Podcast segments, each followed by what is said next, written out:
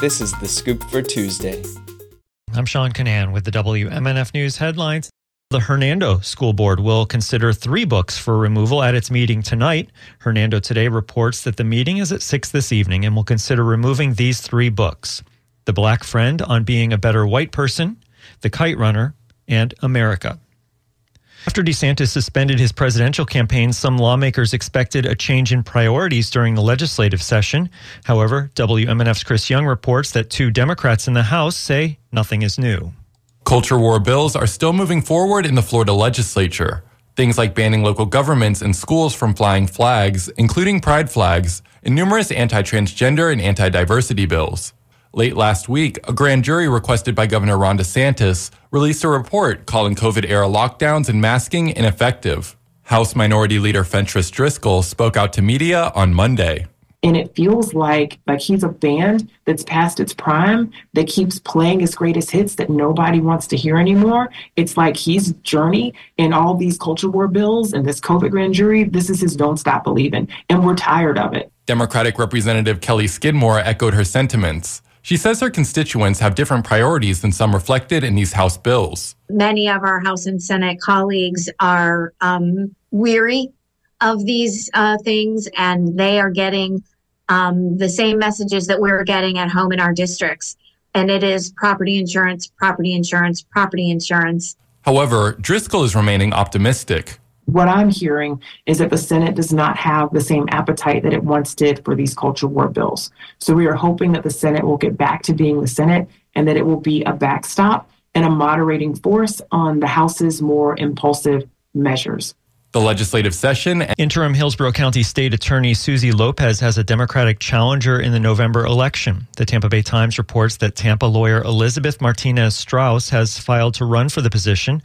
Strauss told the Times, I'm not interested in being in politics, but I know I can do a better job than Suzy Lopez. The twice elected state attorney Andrew Warren was suspended by Governor Ron DeSantis in 2022 and replaced with Lopez.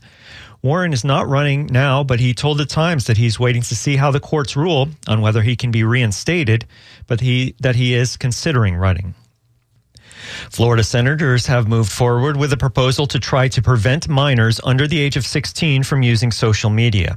The Senate Judiciary Committee voted 7 to 2 last night to approve a bill that's similar to a measure that passed the House last month and is a priority of Republican House Speaker Paul Renner. Supporters described social media as harmful to children's mental health, but they continued to face questions about the constitutionality of the proposal, which in part would prevent minors under the age of 16 from creating social media accounts.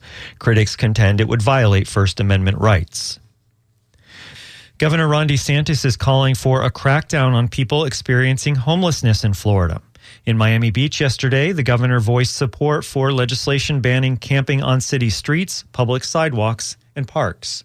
Uh, it's got to be done in ways that is focused primarily on ensuring public order, ensuring quality of life for residents, ensuring that people's property values are maintained, ensuring that businesses are able to operate unobstructed with, uh, with, without these problems bleeding in.